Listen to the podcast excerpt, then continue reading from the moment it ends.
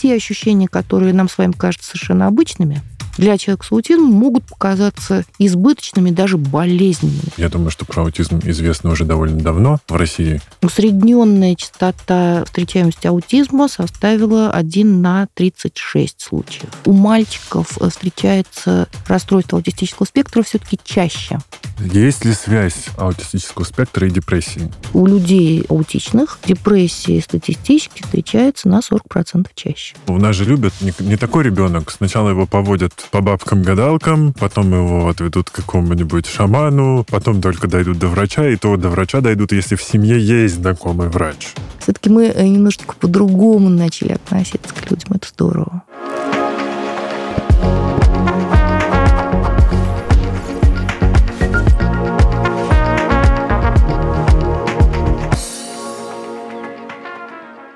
Вы слушаете подкаст «Накопились токсины». С вами душный зожник Игорь Кун. Не забудьте поставить лайк, подписаться, если еще нет, написать отзыв на той платформе, где вы нас слушаете. Так вы не пропустите следующие выпуски, а мы сможем делать то, что мы делаем. Этот выпуск особенный. 2 апреля Всемирный день распространения информации о проблеме аутизма. Медицина совсем мало знает о причинах формирования и развития расстройства аутистического спектра, при том, что они распространены во всем мире вне зависимости от географии, климата, расы, уровня образования и медицины. Попробуем сегодня разобраться в этой важной и сложной теме, а поможет нам клинический психолог и эксперт фонда «Обнаженные сердца» Татьяна Морозова. Здравствуйте.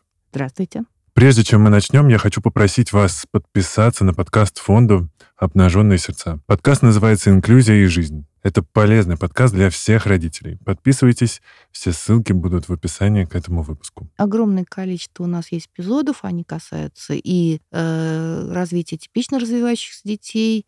Мы сейчас пишем новые выпуски, они посвящены проблеме гиперактивности и дефицита внимания. Мы говорили об инклюзии, мы говорили о буллинге, о насилии, о предикторах успешности во взрослом возрасте, и э, мы говорили о наказаниях, подкреплениях, мы говорили о современном понимании детского развития, мы говорили mm-hmm. достаточно много об аутизме, о расстройствах аутистического спектра. У нас так много эпизодов, что я уже даже не все вспомню. Понятно. Тогда рекомендуем перейти по ссылкам и послушать. Я думаю, что там каждый найдет какую-то интересную и важную для себя тему. Спасибо.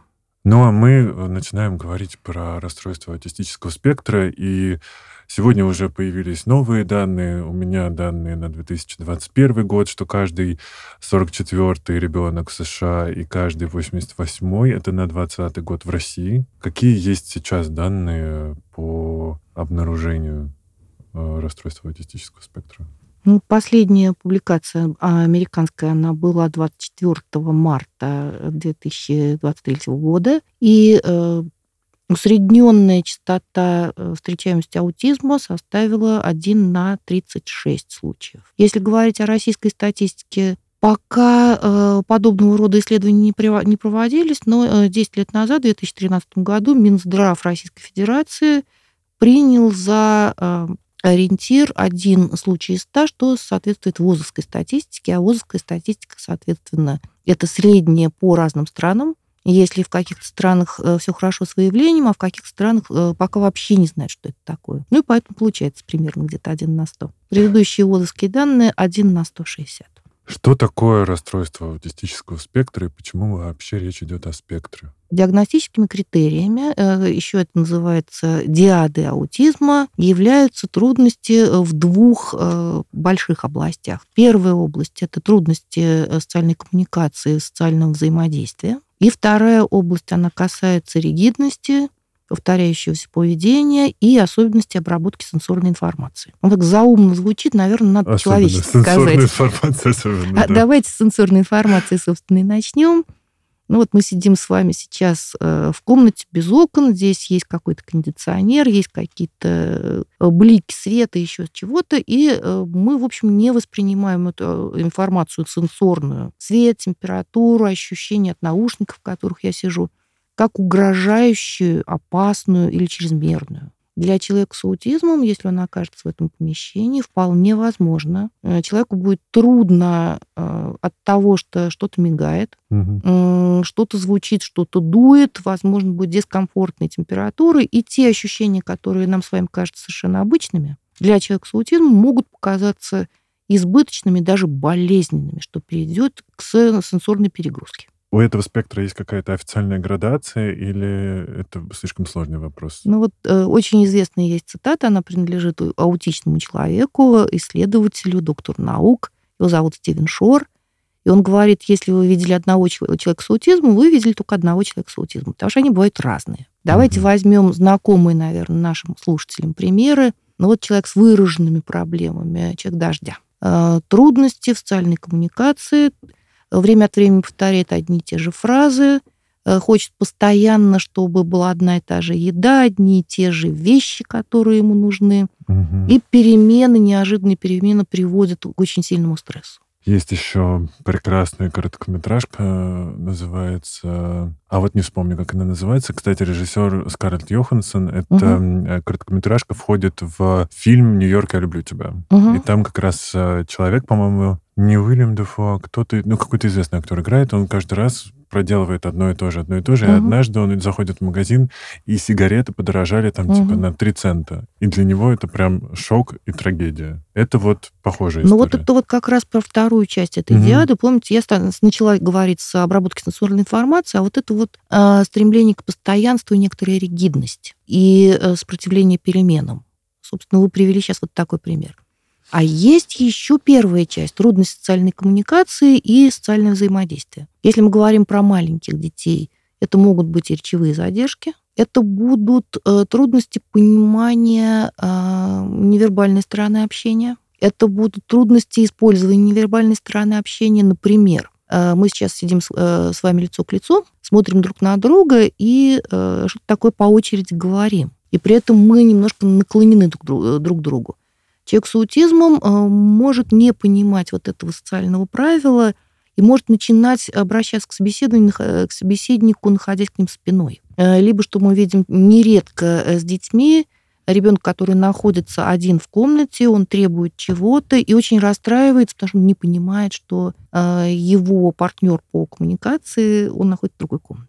Э, это может быть не только слишком далекая или неправильная социальная дистанция, это может быть слишком близкая социальная дистанция, когда человек, не понимая вот этого неписанного, по сути, правила, подходит слишком близко. Нас вроде никто не учит, э, как близко надо подходить, э, можно ли кого трогать, за какие места можно трогать.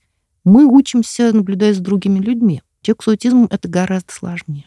Природа. Откуда, э, есть ли информация, откуда берется аутистический спектр и это расстройство вообще? Это же не синдром, да, это расстройство именно? Э, это все-таки нарушение развития. Действительно, угу. есть генетический компонент в этом нарушении. И э, в пользу этого говорят и исследования генетиков, и такой факт, что у мальчиков встречается расстройство аутистического спектра все-таки чаще.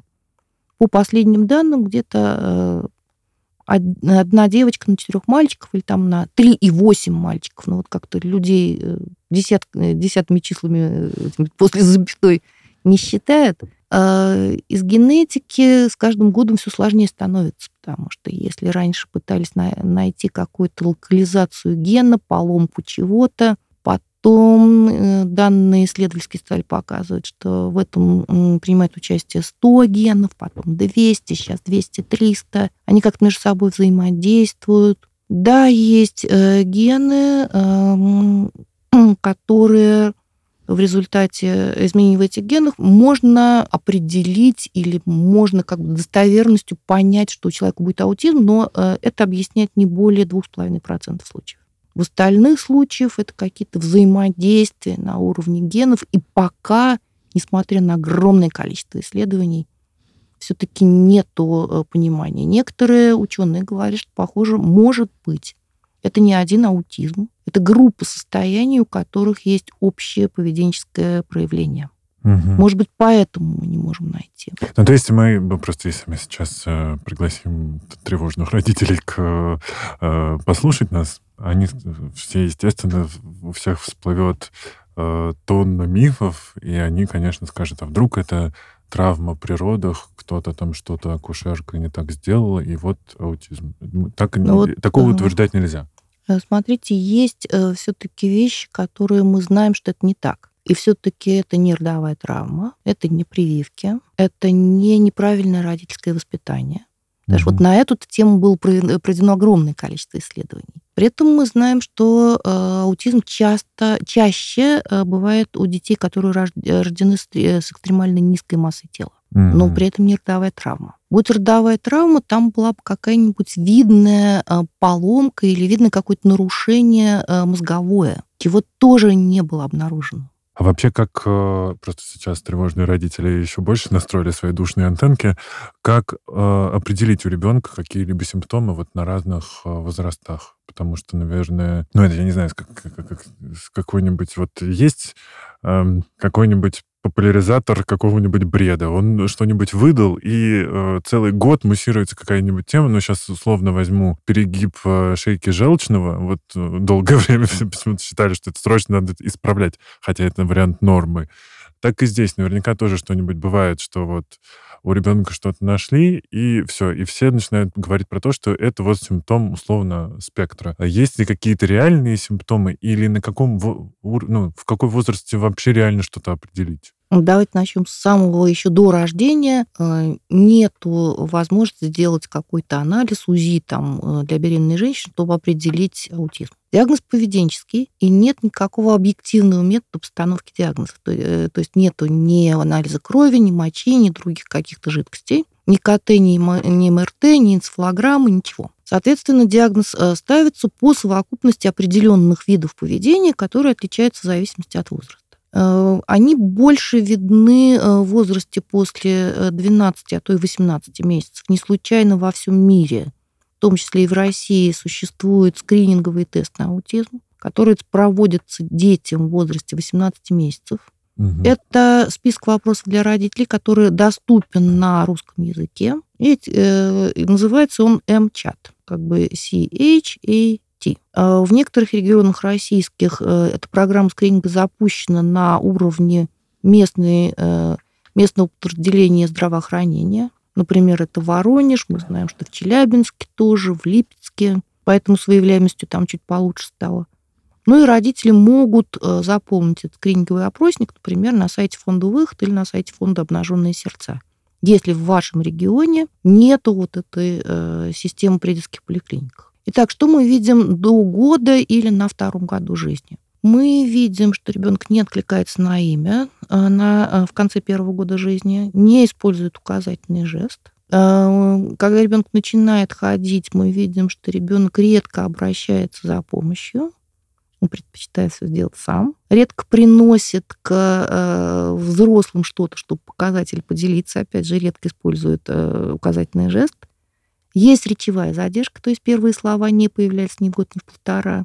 Э, должно настораживать любое, должна настораживать любая задержка, э, остановка в развитии или регресс в развитии, то есть потеря навыков ранее приобретенных. Например, э, ребенок полтора года говорил свои, там, не знаю, восемь слов, а в два года перестал.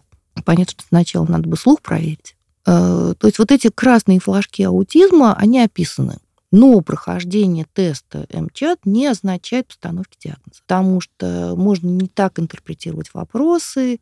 Все-таки постановка диагноза чаще всего должна заниматься команда, которая состоит из врача и э, психолога, логопеда, людей, которые знают об аутизме. Угу. Вот у нас, ну, просто в нашей большой стране сколько таких людей? Ну, к счастью, все больше и больше все-таки. Э, да, понятно, не хватает, но все-таки сейчас информация более доступная. Я давно в этой области работаю, и э, все-таки за последние пять лет мы видим гораздо чаще родителей, которые приходят уже с поставленным диагнозом для своего ребенка, и ребенку меньше двух лет.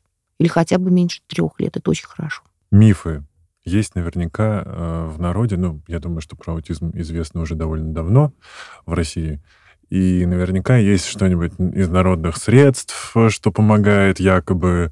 Э, ну, нас же любят там, не, не такой ребенок, сначала его поводят по бабкам-гадалкам, э, потом его отведут к какому-нибудь шаману, потом только дойдут до врача, и то до врача дойдут, если в семье есть знакомый врач. Скорее всего, это тоже не первый такой, и даже не второй эшелон. Э, как, ну, в каких случаях можно навредить и в каких случаях, в общем-то, ничего... Ну, и вообще, стоит ли опасаться? Может быть, ничего страшного, что в раннем детстве не определили и в каком там уже в школьном возрасте определили? Миф их куча, и э, часть миф, миф касается как раз причин аутизма.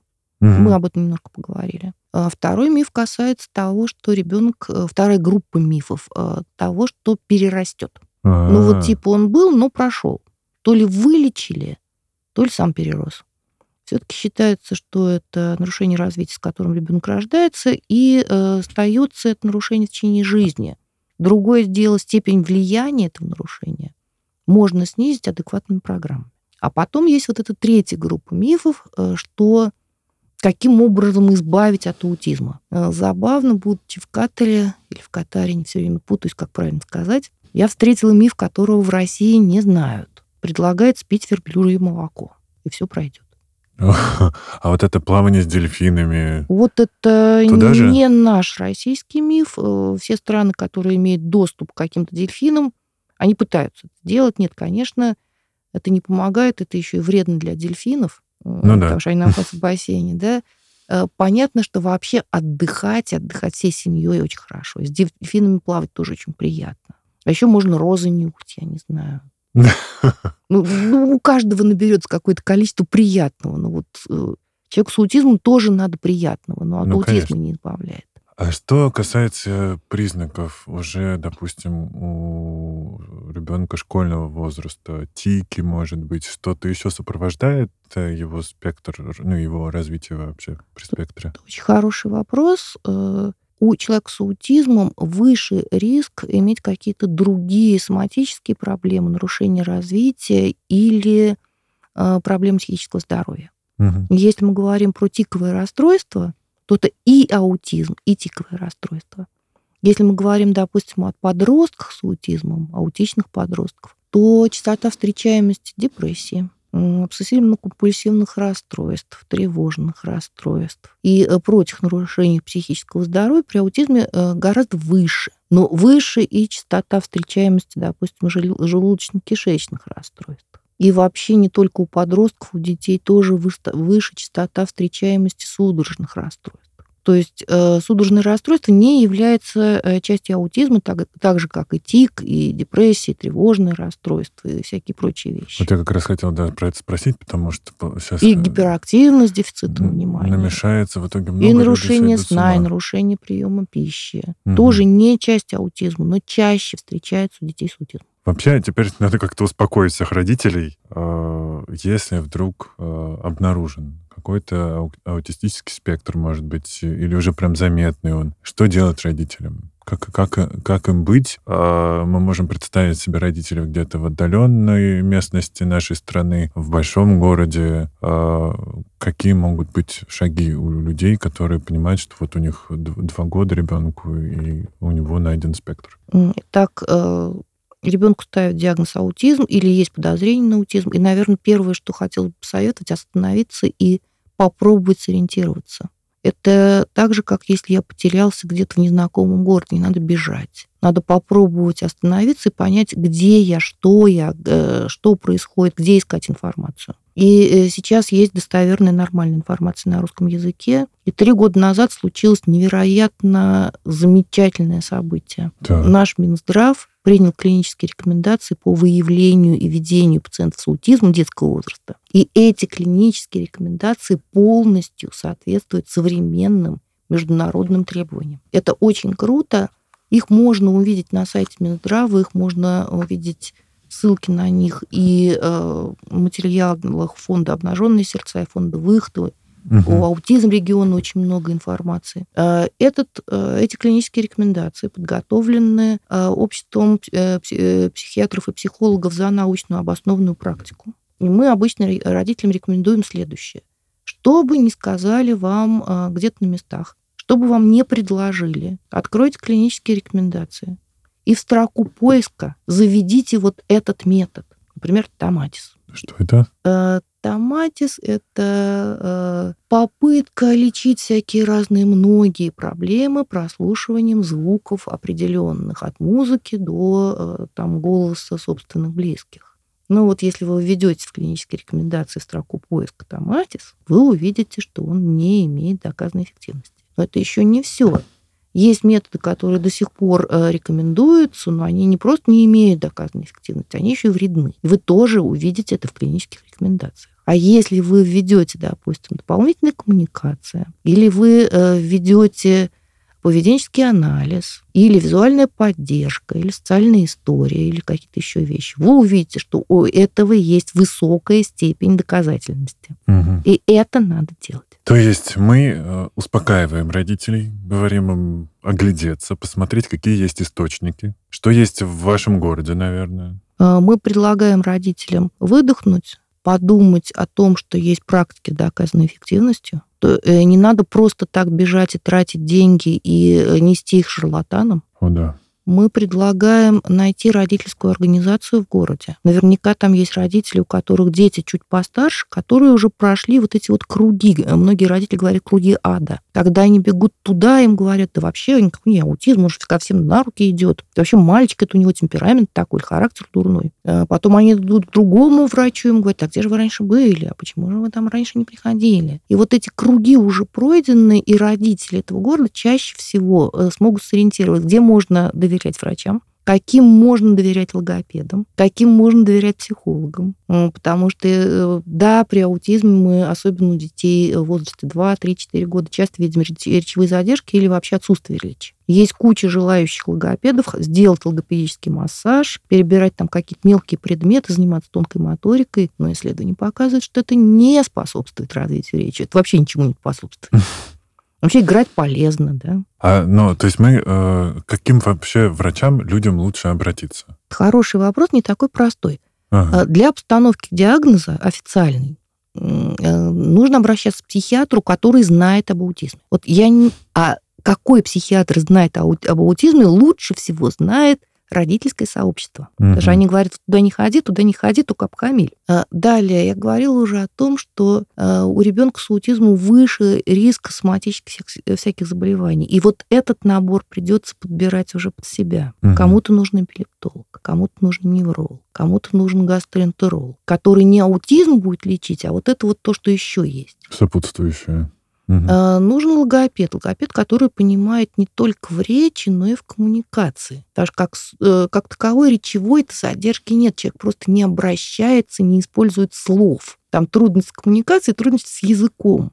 Mm. А речь это то, как правильно мы произносим звуки. Ребенок, к которому незачем обращаться, у него проблем артикуляции нет. Он просто не говорит. Что происходит с возрастом? Вот э, мы уже выяснили, что перерасти это не получается. А вообще, например, э, может ли спектр меняться с возрастом? Э, диагноз, он остается, а потребности в поддержке зависят от того, какую программу помощи человек получает. Можно даже говорить с возрастом, учитывая так называемый когортный эффект. Люди, которым сейчас лет 60, 50 с аутизмом, которые, трудности которых достаточно выраженные, скорее всего, их качество жизни не очень высокое. Скорее всего, они не ходили в школу, и скорее mm. всего, они живут в интернате. И, скорее всего, никто никогда не думал про их соматические и прочие трудности. Но есть же, э, я правильно, если я правильно понимаю, э, спектр, когда ты полностью дееспособен. Ну вот насчет дееспособности, э, например, сейчас мы занимаемся, один из проектов фонда, это проект по трудоустройству,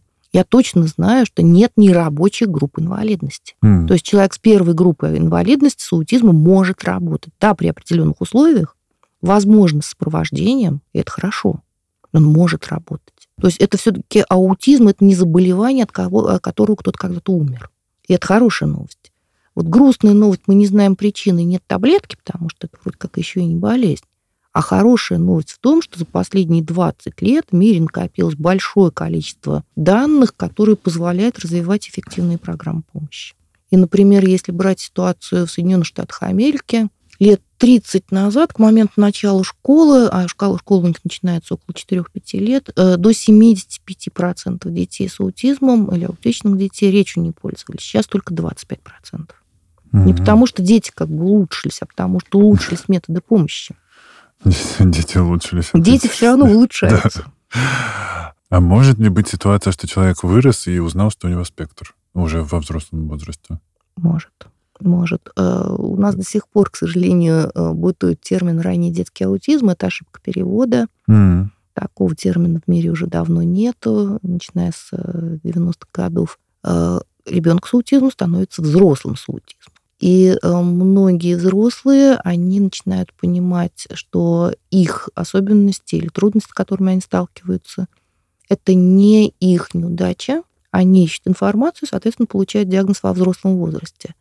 На Амазоне даже можно книжку встретить, научно-популярную, как понять, что у твоего мужа синдром Аспергера. Да, вот про синдром Аспергера надо поговорить будет тоже, а, раз уж мы перешли к взрослым. А, я, ну, у меня случились депрессивные эпизоды, так я попал к психиатру. А, случились они у меня на фоне акромегалии и э, ложных там диагнозов с этим связанных. И она у меня спросила, Игорь, а вы вообще в курсе, что у вас, возможно, есть спектр?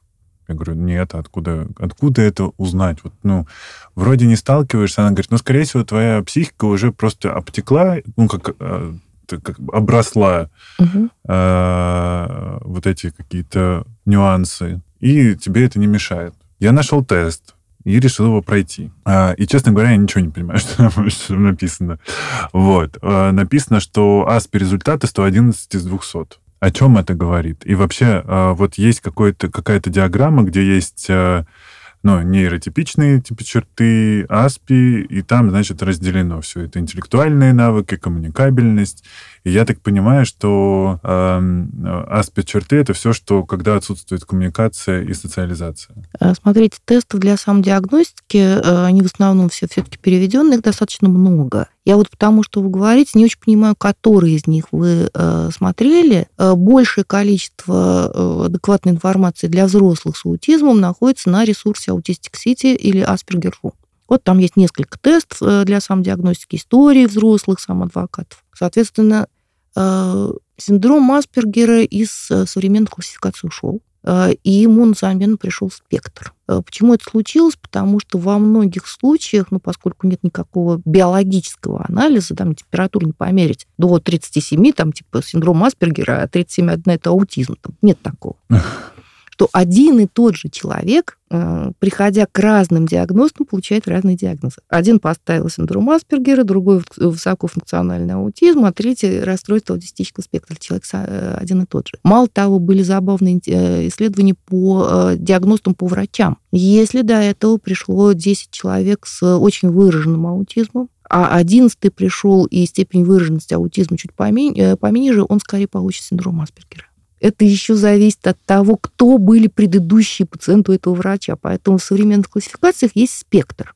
С одной стороны, потому что э, особенности все равно укладываются вот в эту диату. А с другой стороны, даже нет степени тяжести, есть степень потребности в поддержке. Ну и, соответственно, если человек полностью справляется, не имеет никаких трудностей, продолжает справляться, э, вот эта вот э, попытка казаться обычным не приводит к тяжелым перегрузкам и депрессии, то, скорее всего, это и не диагноз, это особенность там, личности или характера. Если все-таки есть потребность поддержки, то это может быть э, из области диагноза. Но она может быть очень выраженной от э, того, что человек не может жить самостоятельно, э, обслуживать себя, поддерживать свою жизнедеятельность, до минимальной поддержки, когда она нужна только в каких-то определенных областях жизни. Угу. Вот, в том, чтобы заводить отношения, там, справляться с сенсорной перегрузкой. И то человек наработал кучу способов, что он делает, чтобы, допустим, не перегружаться. Я сижу один. Ну, многие из нас тоже сидят. Да. Я просто никогда не думал, например, что вообще стоит э, как-то подумать, окей, э, простите за тавтологию, что это какая-то особенность. Никто же никогда не рассказывает. Вот, например, трех человек я могу выносить и слушать, а больше трех, если они говорят одновременно, меня выключают. И, ну, и для меня это тяжело. Если, особенно если все вместе говорят, то мне все, меня прям, меня хватает на две минуты, и я хочу уйти в какое-то тихое место, потому что я просто не справляюсь дальше. Ну вот вы сейчас говорите об одной части mm. э, одного компонента диады. Но у вас еще должны быть трудности, связанные с ригидностью, повторяющимся поведением, повторяющимися мыслями или повторяющимися э, видами деятельности. У вас должны быть социальные трудности и трудности коммуникации потому что только э, трудность переносимости звука или речи некоторых, э, некого, некоторого количества человек может свидетельствовать о том, что у вас гиперсензитивность слуховая. Ну вот, кстати говоря, про сверхчувствительность, да, сейчас очень много тоже начали говорить угу. что просто там есть люди, которым становится много, и они уходят это куда-то ну, контейнировать, переваривать, видимо. Угу. А раньше думали, что они издеваются или они какие-то невоспитанные. Угу. А еще раньше э, думали, ребенок издевается, если он говорит, что я не могу надеть этот свитер, он же колется, он же колется, и на штаны эти неудобные. Мама тебя купила, значит, должен носить. Значит, да, значит, должен есть. Все-таки мы э, немножечко по-другому начали относиться к людям. Это здорово. Есть ли связь э, аутистического спектра и депрессии? Э, Еще раз, при аути... Э, у людей аутичных угу. депрессии статистически встречается на 40% чаще. И, соответственно, я просто про то, что вот взрослые люди, которые обнаруживают в себе там, тестом или им э, психиатр об этом говорит. Стоит ли им беспокоиться? Действительно, может быть, психика уже адаптировалась к э, существованию, и он нормально себя ощущает, но там допустим, не знаю, э, как бы ест одну и ту же еду, э, носит э, три вещи, которые пока не сотрутся в порошок, угу. потом их только меняет. На точно такие же. Да, конечно. Вот. И дальше ему это никак не мешает. Может быть, он на работе справляется. Но э, в данном случае как бы выбор за человеком, но, возможно, поиск информации поможет найти еще какие-то компенсаторные стратегии. И э, в данном случае очень хорошие ресурсы взрослых самоадвокатов, потому что они делятся своими стратегиями. Потому что у кого-то есть трудности с использованием общественного транспорта, у кого-то с тем, чтобы заводить знакомства, у кого-то с тем, чтобы переносить какие-то определенные социальные ситуации, там, я не знаю, собеседование при трудоустройстве. При трудоустройстве вообще хочется отдельно даже, как быть человеку, у которого, допустим, есть спектр или э, какие-то признаки, стоит ли предупреждать, потому что у нас же все боятся, что на работе будут проблемы, связанные с этим. Вот это очень непростой вопрос, потому что, с одной стороны, а, исследования показывают, но, опять же, не в России пока проведенные исследования, угу что если человек э, раскрывает свой диагноз, есть даже да, термин такой, раскрытие диагноза, то он может претендовать на определенные адаптации на работе. Например, э, все сидят просто так, а я сижу в наушниках. Или все сидят просто так, я э, или носят униформу, а я не ношу униформу, Мало того, сижу на работе в капюшоне.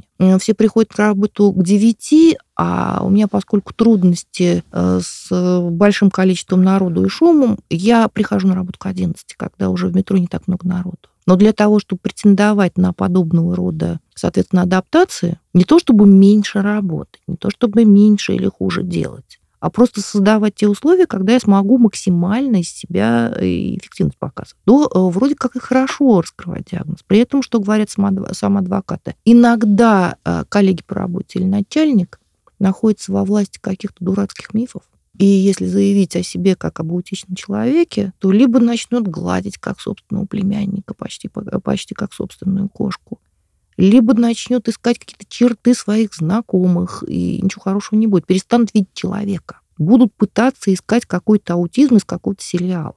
А люди все разные. Да, про сериалы это сто процентов. Э, я даже... У кого? У это... У... А, сейчас «Хороший доктор» есть. «Хороший доктор» материал, есть. Да. да. У кого еще было? А, у Шерлока Холмса, я не знаю, наверное, ну, тоже. вот масса есть подборок сейчас в интернете э, с описанием разных сериалов. Сейчас появляются э, аутичные герои. И дети есть, которые какие-то головоломки э, разгадывают. Это, между прочим, тоже миф. Про интеллект и да, э, да, аутизм. миф в две стороны. И мы с этим сталкиваемся. Если смотреть на старые учебники э, психиатрические или там из э, других областей, там написано, что большинство людей с аутизмом, аж даже у 70%, есть интеллектуальные нарушения. И это неправда. Ого. Э, современные исследования показывают, что более половины людей с аутизмом интеллектуальных нарушений не имеет. Опять же, аутизм и интеллектуальные нарушения – это два разных состояния, точно так же, как с депрессией, там, не знаю, судорожным mm-hmm. расстройством, которые могут присутствовать у одного человека, а может, у него пять разных состояний э, присутствует, да? Э, то есть э, аутизм не равно интеллектуальное нарушение. Раньше говорили слово умственная отсталость, но оно очень нехорошее. Этически угу. мы его не употребляем более. Вот. Точно такой же миф по поводу гениальности мы все-таки говорим о спектре, э, а в спектре вот эти вот разные способности распределены в разной степени. Мало того, у одного и того же человека могут быть сильные стороны в одном и э, трудности в другом. Ну, то есть, условно говоря, есть нейротипичные дети гениальные, и да. есть аути... дети да. с аутизмом да. тоже да. гениальные. Точно так же, как и с ростом. Да? Есть э, средний рост, а есть рост ниже среднего, а есть высокий рост. Мы Есть все... высокий рост, большой нос. Да-да-да, большие, маленькие уши и так далее. То есть люди с аутизмом точно так же распределены по э, степени проявления вот этого аутизма. А какие есть еще мифы? И, может быть, это не мифы. Вот эта Мы история вот... с, с однотонностью работы, что вот всем аутистам надо быть айтишниками. Э, там есть масса, да, то ли все должны жить в деревне, Ну, наверное, просто для, для того, чтобы мы их не видели. Пускай они там свежий воздух, пускай они там сидят, мы их, главное, не видим, хорошо им там. Ну, в общем, нет. Э, человек, который, семья которого родила, э, живет в деревне, хорошо жить со своей семьей. Если ему mm-hmm. не хочется жить, он может поехать в город. Человек, который э, родился в городе, он хорошо бы жить со своей семьей, а не отправляться в деревню. IT-специальность тоже миф, хотя, в общем, некоторым людям с аутизмом действительно вот эта вот э, монотонная работа, связанная с сосредоточением, она хорошо подходит. И люди могут быть достаточно успешны, потому что для других людей это может быть просто не особо интересно. Поэтому обучение искусственного интеллекта, э, попытки там находить ошибки в сроках хранения, чем-то еще, да, но это не только. Но на самом деле сегодня, получается, все новые профессии тоже могут подходить э, а, опять-таки, мы не знаем, то есть при спектре может быть тяга к монотонности, но может ее и не быть. А, упорядочивание, да, вот э, внимание к мелким деталям, это скорее особенность аутичности. А то вот не обязательно занудство ОКР. и монотонность, это не обязательно с аутизмом связано. Э, Про занудство я, да, помолчу. По поводу профессии, ну вот в нашем проекте не так, не так давно мы э, работаем с этим. Э, молодые люди и взрослые люди, они работают на самых разных должностях, начиная действительно с уборки, упаковки. Это еще один миф, что если у тебя аутизм, ты только вот столы проверять или коробки складывать. Это неправда. До достаточно сложных видов деятельности. Поэтому, в общем, про девочек не говорили. Да. Мы, когда же... говорим об аутизме, большинство народа представляет себе э, мальчика или мужчину, а при этом это может быть девочка, э, девушка или женщина. Из э, процент девочек с аутизмом он за последние 2, 20 лет он растет, потому что лучше выявляют. Да, девочка от природы более общительная. Даже если смотреть на новорожденных, то э, время фиксации разглядывания человеческого лица у девочки будет чуть больше, чем у мальчика. Хотя э, mm. из всех визуальных стимулов новорожденный выбирает что-то похожее на человеческое лицо. Девочки более общительные, а еще у девочек реже бывает э, проявление импульсивности, гиперактивности, которые тоже бывают при аутизме. Еще раз, это отдельное состояние. Угу. И э, девочка, как бы, получается, удобнее, на нее меньше жалуются. Девочки в среднем э, раньше начинают разговаривать. Э, по всем исследованиям в разных странах, там и в России проведенные, в Швеции, Соединенных Штатах, в Австралии, то есть на разных континентах мы вот девочки начинаем раньше говорить, чем вы мальчики. Вот. А еще девочки, об этом в последнее время достаточно много пишут, они э, как бы маскируют аутистическую симптоматику, пытаясь выглядеть более нейротипично, но это происходит за счет огромной внутренней работы и приводит к очень сильному истощению. Ага. То есть, с одной стороны, да, вот я буду сидеть на руках, я не буду трясти руками, не буду их как-то сжимать особо, э, что могут делать мальчики. Но вот эта вот попытка выглядеть э, так, как э, выглядят соседи, она может быть очень сложной, она будет пожирать массу энергии. А вообще людям и детям со спектром свойственно ну, копировать поведение, потому что, ну, я не знаю, социум диктует, что вот мальчики такие, девочки такие, и, соответственно, он пытается, этот человек, выхватывать какие-то паттерны и повторять их. Видите, вот э, при аутизме немножечко сложнее с имитацией и э, с обучением социальным. И многие взрослые люди с аутизмом, они говорят, вот, мне кажется, что вот то, как вы общаетесь, это как будто какой-то иностранный язык, я не понимаю этих закономерностей. Mm-hmm. Но, правда, нас никто не учит, как долго на человека смотреть, как близко подходить, как вести диалог. Потому что я, например, допустим, не знаю, люблю кошек, а вы, может быть, любите авиамодели.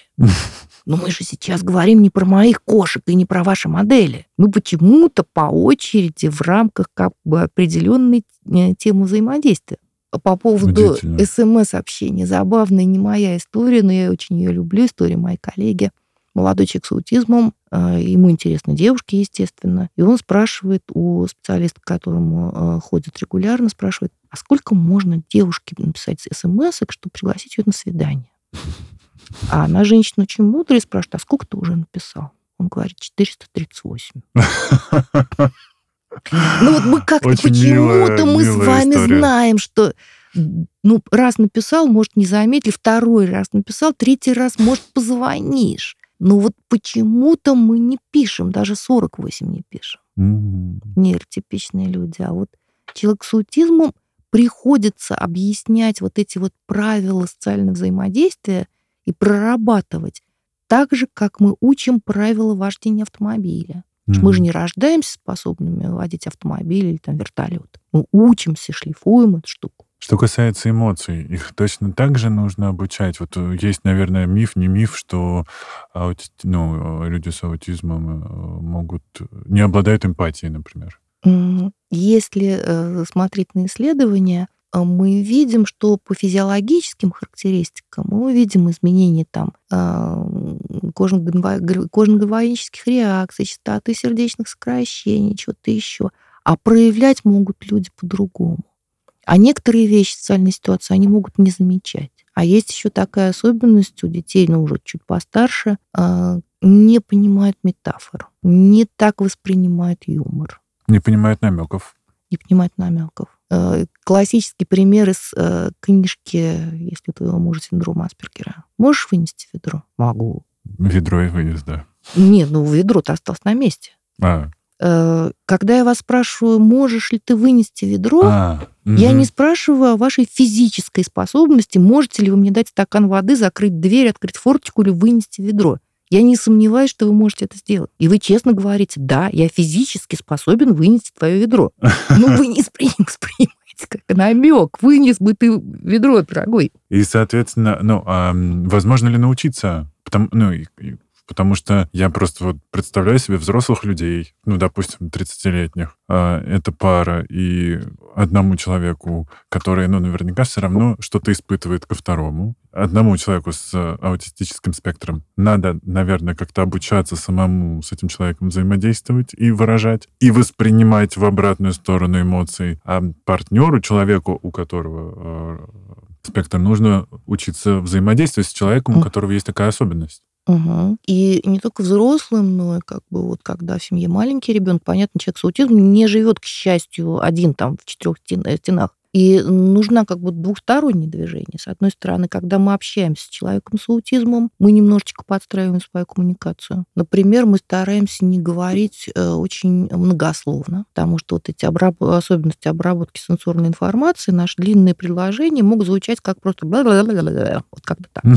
Мы стараемся не задавать один и тот же вопрос 10 раз, потому что пока оно обработал, человек ищет в голове вот эти слова, чтобы ответить, я опять спрашиваю, можешь вынести ведро? Можешь вынести ведро. И в итоге все это звучит как, как шум. Суети, да. А, мы стараемся э, избегать, если есть такая особенность, все-таки метафор, всяких вот этих вот э, делов, полунамеков. А человеку с аутизмом надо понять, в чем основная сложность, потому что она может быть разная. Может быть, кому-то трудно инициировать э, взаимодействие. Кого-то приходится учить говорить по очереди или придерживаться какой-то определенной темы кого-то приходится, с кем-то приходится э, отдельно разбирать, э, с кем о чем можно говорить.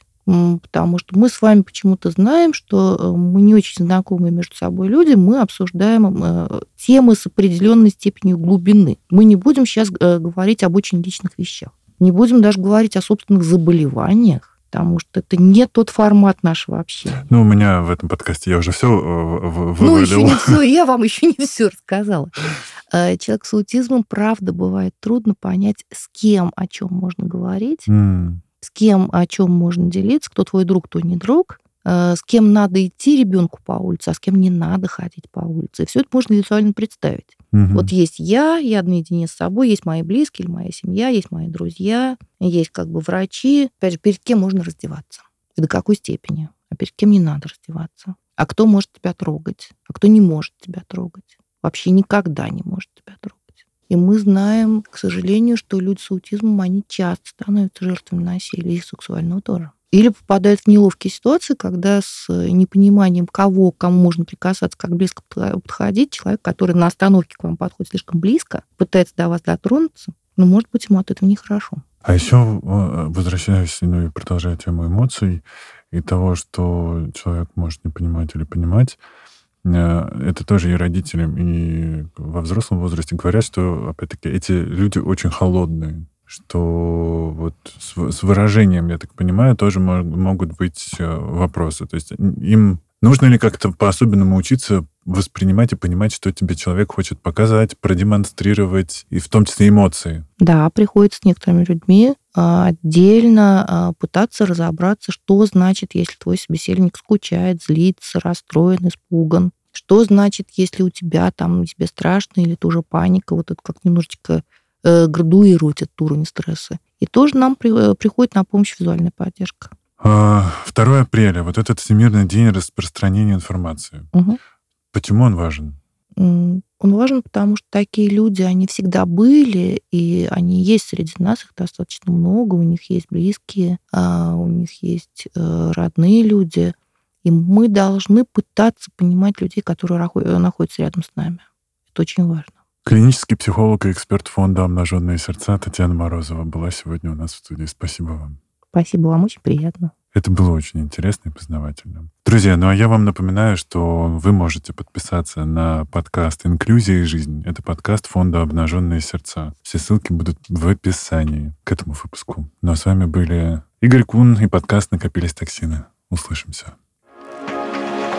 Thank you